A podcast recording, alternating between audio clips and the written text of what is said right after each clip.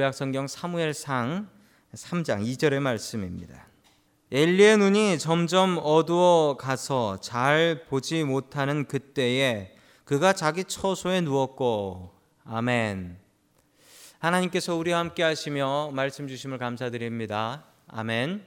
자, 지난 시간에는 한나의 기도, 한나의 기도, 한나의 감사의 기도였습니다. 아이를 낳지 못해서 구박을 당하고 살았던 한나가 열심히 하나님 앞에 기도했고 그 기도가 응답되어서 한나가 아들 사무엘을 낳았고 그 아들 낳은 것 너무 감사해서 하나님 앞에 아들을 드리면서 하나님 앞에 감사의 기도를 드렸었습니다.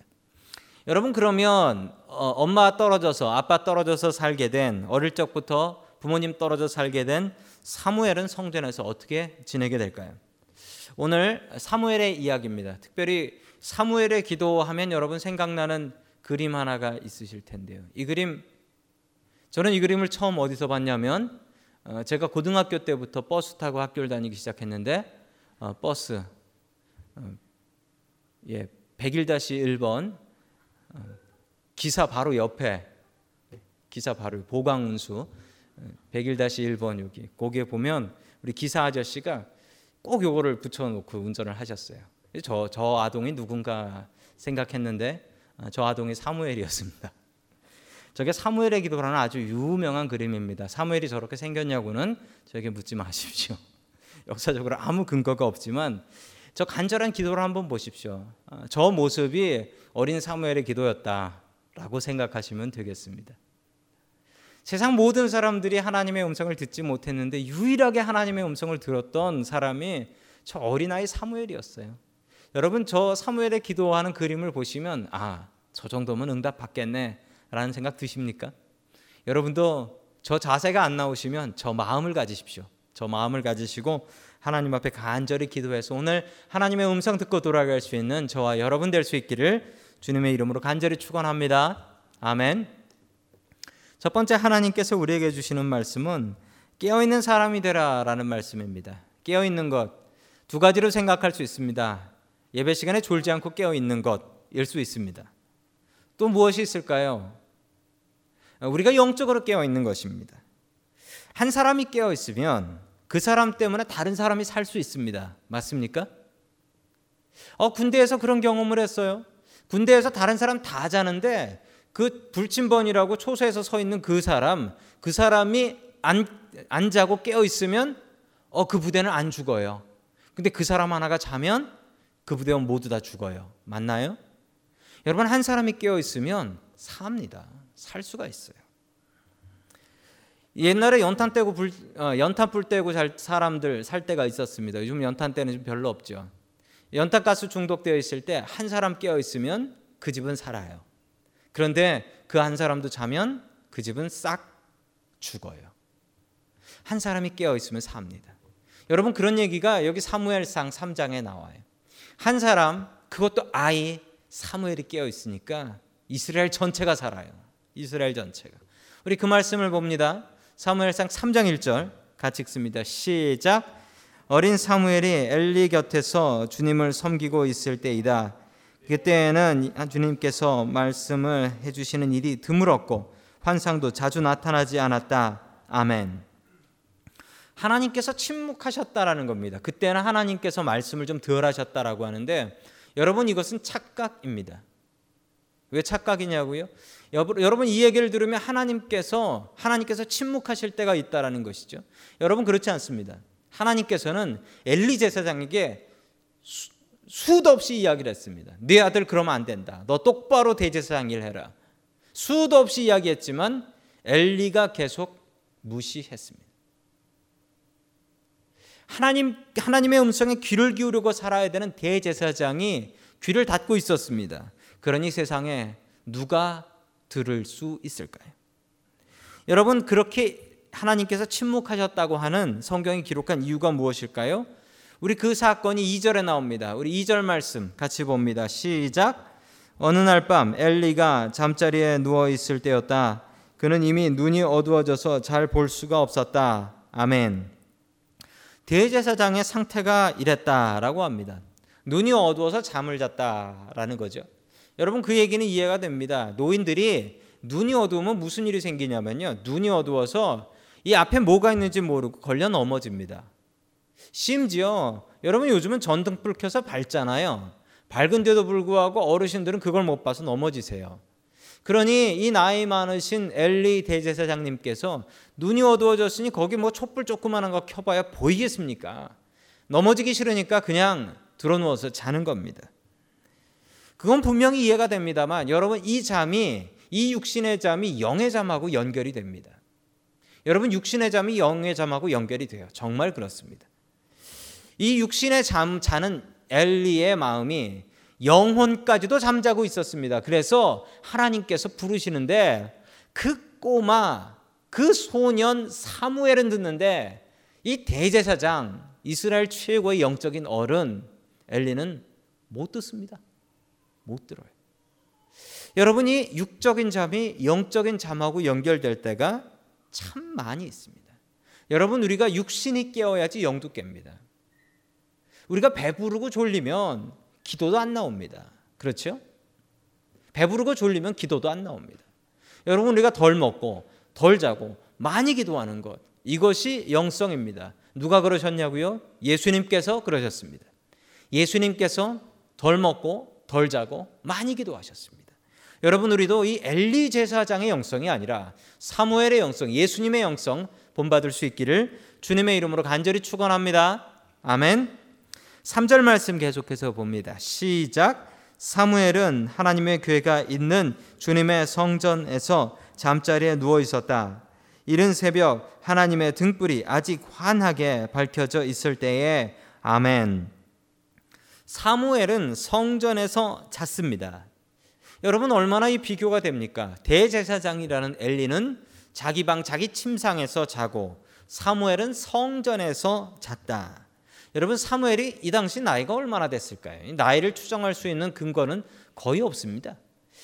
젖을 뗐을 때쯤 성전에 데려다 놓았고 성전에서 자란 아이입니다. 성전을 놀이터 같이 성전에서 살면서 자란 아이가 사무엘입니다.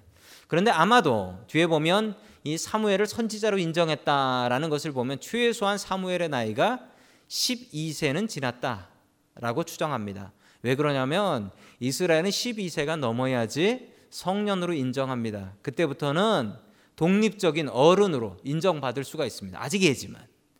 12세가 되면 그때는 시계를 선물해 줘요 유대인들한테 시계를 선물해 줘서 그 시계를 차고 이제부터는 누가 너 깨워주지 않는다 누가 너 지금 학교 갈 시간이다 얘기하지 않는다 시계 보고 네가 가라 너는 성인이니까 12살이 넘었다라고 추정을 합니다 왜냐하면 그가 선지자로 인정받으려면 최소한 12살은 넘어야지 선지자가 될 수 있기 때문에 그렇습니다 사무엘이 새벽 시간에 하나님을 만나게 됩니다 여러분 왜 새벽일까요? 여러분 새벽에는 뜻이 있습니다. 여러분 새벽이라는 우리가 새벽에 기도하고 예수님께서 새벽에 기도하신 이유 새벽은 여러분 제일 마음이 편한 시간이 새벽입니다. 어제 밤새 어제 어제 하루 종일 고통을 당했다 할지라도 그 기억은 잠을 통해서 사라지고 새벽이면 새로운 마음으로 하루를 시작할 수 있습니다. 다른 잡념이 제일 적게 드는 게 새벽입니다. 하루에 어떤 시간보다도 잡념이 적게 드는 게 새벽입니다. 하나님께 집중할 수 있는 가장 소중한 시간이 새벽입니다. 그래서 우리는 새벽에 기도를 합니다. 여러분 새벽을 깨우는 사람이 되십시오. 엘리처럼 대책 없이 자는 사람 되지 마시고 사무엘처럼 성전을 사랑하고 성전을 지키고 성전을 가까이 하여 하나님의 음성 들을 수 있는 저와 여러분 될 수 있기를 주님의 이름으로 간절히 축원합니다. 아멘. 두 번째 하나님께서 우리에게 주시는 말씀은 하나님의 음성을 들으라라는 말씀입니다. 여러분 우리는 하나님의 음성을 듣는 사람이 되어야 합니다. 하나님께서는 꾸준히 우리에게 말씀하시는 분이십니다. 우리가 못 듣는 이유는 우리가 안 들으려고 다른 생각들로 우리의 마음을 가득 채워 놓기 때문에 하나님의 음성을 들을 수가 없습니다. 하나님께서 말씀 안 하시는 것이 아닙니다. 우리가 다른 소리 듣고 있기 때문에 여러분 이어폰 끼고 헤드폰 끼고 음악 들어보십시오. 여러분 그거 들으시면은 옆에서 이야기하는 사람 소리 들립니까? 아무리 이야기해도 안 들립니다.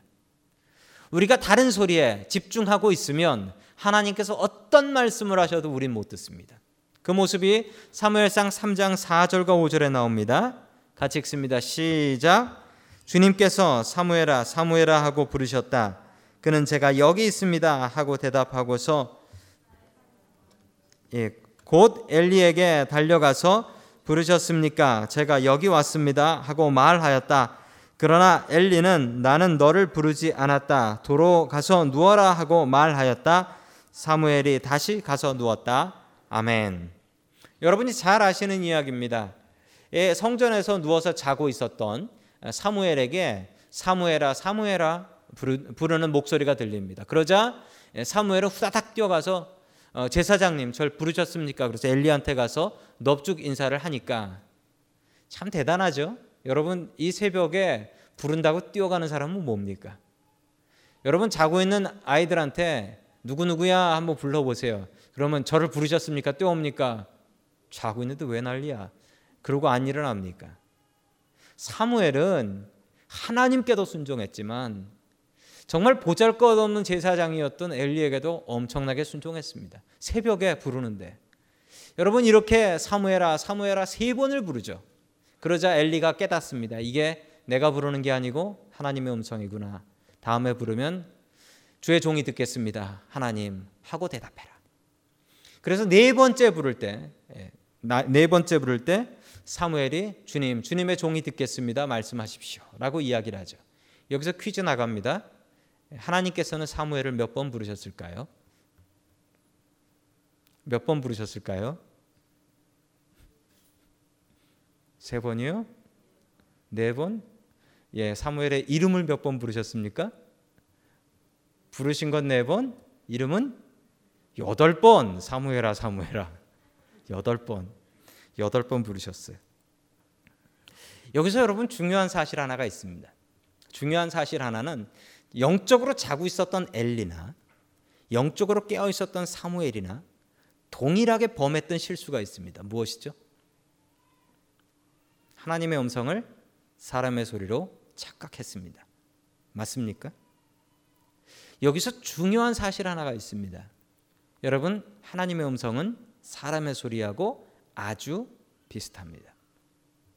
우리가 사무엘의 경지까지 죽어라고 기도하고 우리의 영성을 싸우면 갈 수 있을까요? 그건 모르겠습니다. 갈 수 있을지 없을지.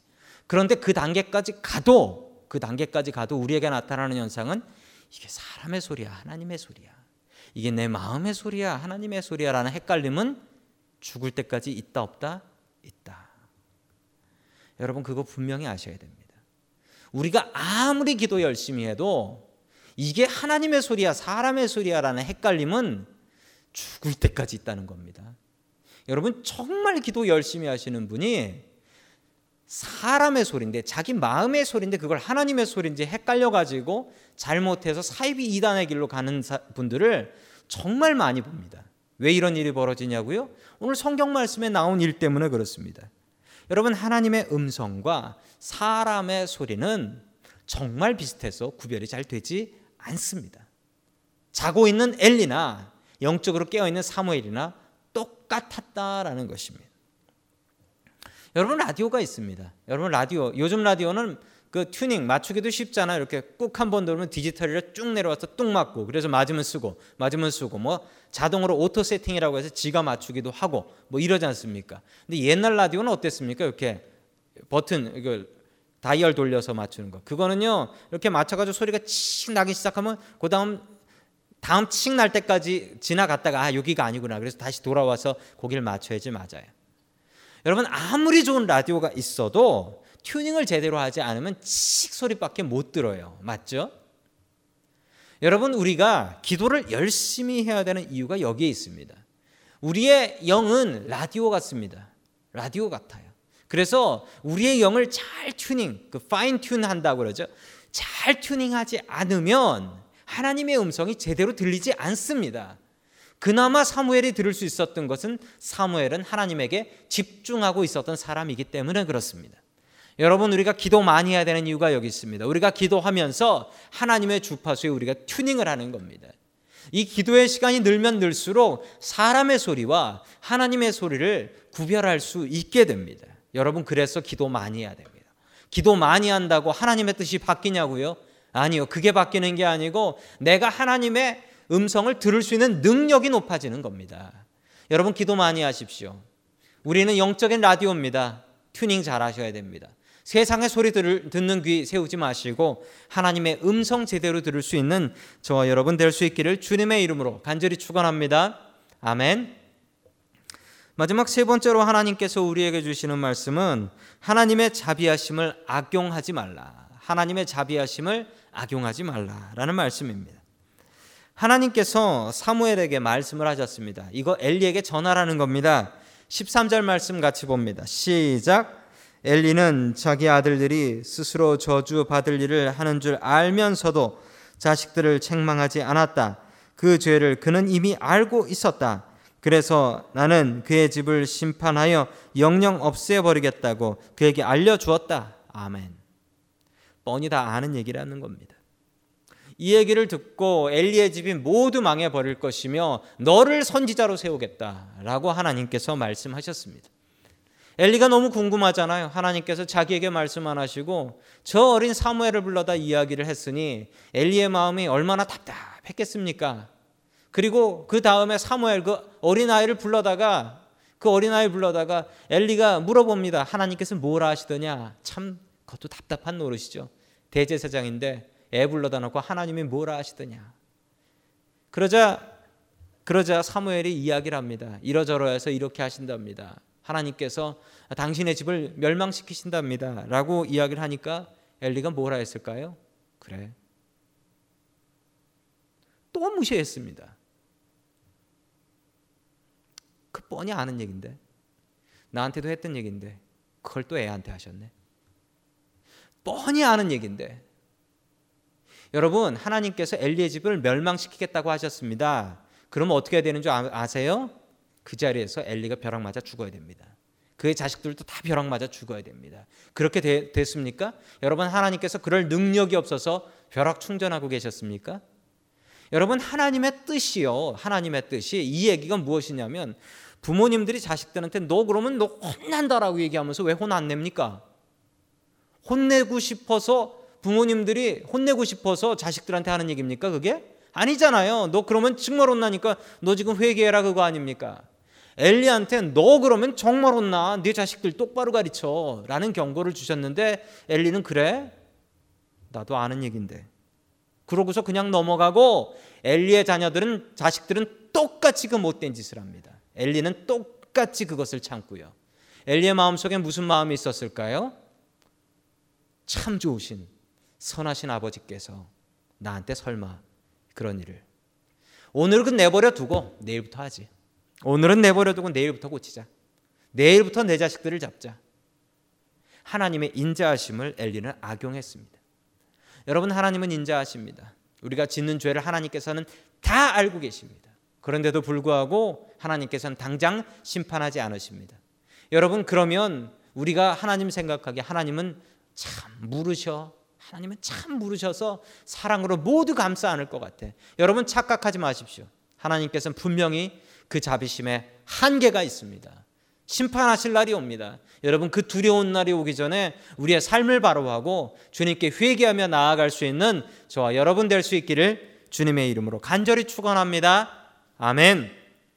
다 함께 기도드리겠습니다. 사랑이 많으신 아버지 하나님 참 감사를 드립니다. 주님께서 우리 가운데 함께 해주시며 우리들에게 은혜 주셔서 감사를 드립니다. 아버지 하나님 오늘도 주께 나와서 예배할 수 있는 것이 주님의 은혜인 것을 고백합니다. 아버지 하나님 우리가 영적으로 잠자는 엘리가 되지 말게 하시고 성전에서 자면서 주께 귀를 쫑긋 세우고 있는 사무엘이 될 수 있도록 주님 도와 주시옵소서. 아버지 하나님 또한 바라옵는 것을 우리가 주님의 음성 듣기를 원합니다. 아버지 하나님 우리의 영적인 라디오를 주님 앞에 제대로 튜닝할 수 있도록 도와주셔서 주님의 음성 온전히 들을 수 있도록 도와주시옵소서. 하나님의 자비하심을 악용하지 말게 하시고 두렵고 떨리는 하나님의 음성 온전히 집중하게 하여 주시오. 세상 어떤 것보다도 주님을 두려워하며 사는 저희들 되게 해 주시옵소서. 주님께 감사드리며 이 모든 말씀 예수 그리스도의 이름으로 기도드립니다. 아멘.